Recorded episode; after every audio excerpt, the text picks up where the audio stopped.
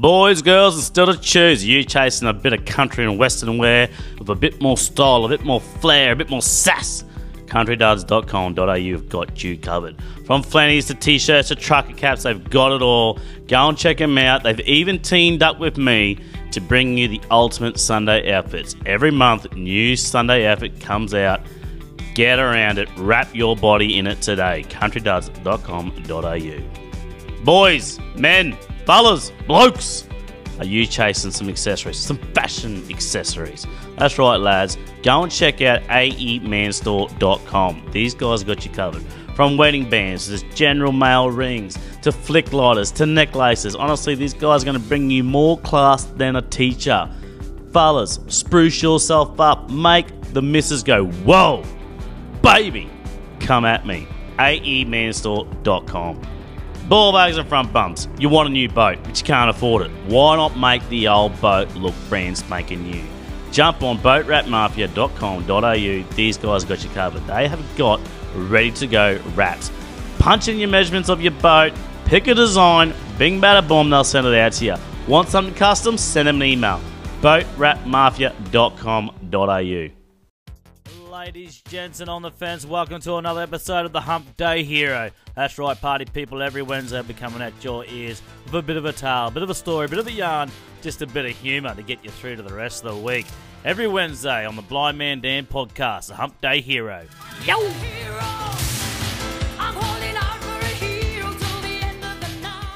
That's right, you bag of legends. We are back with another episode of the Hump Day Hero, and this one is a cracker. Yes, it's another fart bomb story.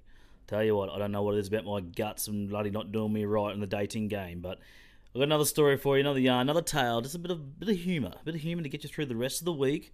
This episode today is brought to you by the legends at Cattle King in Sarina. Tell you what, these guys are going above and beyond for the town of Burketown at the moment. Get around Burketown, guys. If you want to know more, jump on the links in my bio. You can donate, you can get involved. Tell you what, massive shout out to Cattle King for this. What they're doing is it's unbelievable. All right, let's get into it. This is called the world record breaking fart. I've gone and done it again. If you've been following me for a while, you'll know I have some horror stories in the early stages of dating. First, it was my gut wrenching KFC poisoning, then it was the embarrassing Indian explosion, and now, well, now this was just downright legendary and shameful at the same time. So I'm currently my fourth day seeing this new lass. We've been having a cracking time together, and I've tried my hardest to be a respectful, non farting gentleman. This hasn't been easy. It feels like I've been holding back a fart for a solid month now. Sure, I've let a squeak out here and there to let some PSI out of my guts, but holy Satan balls, this morning was no holding back. The cyclone that wanted to leave my body was coming out whether I liked it or not. After the last four days of holding my cheeks together to store enough gas to inflate the tyres of a road train, the valve just let go.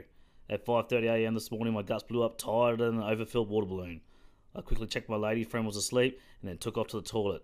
Now, whoever designed this woman's house needs to go back to idea school because they have basically made the toilet a bedhead. Like fair fucking dinkum, thousand square meters of house, and they decided to put the toilet right next to the pillows. They also must have blown budget because the tight fisted fucks didn't even install a door. Now, obviously, there's another toilet at the end of the house, but you pretty much need to book a bus ticket to get to it, and I had no time for that. I sat down on the seat, apologised to the toilet, and spread my ass cheeks wide so they didn't sound like two thongs slapping together. Now, I've had some long ass farts in my time, but this bastard was next level. It came out with no warning and with volume.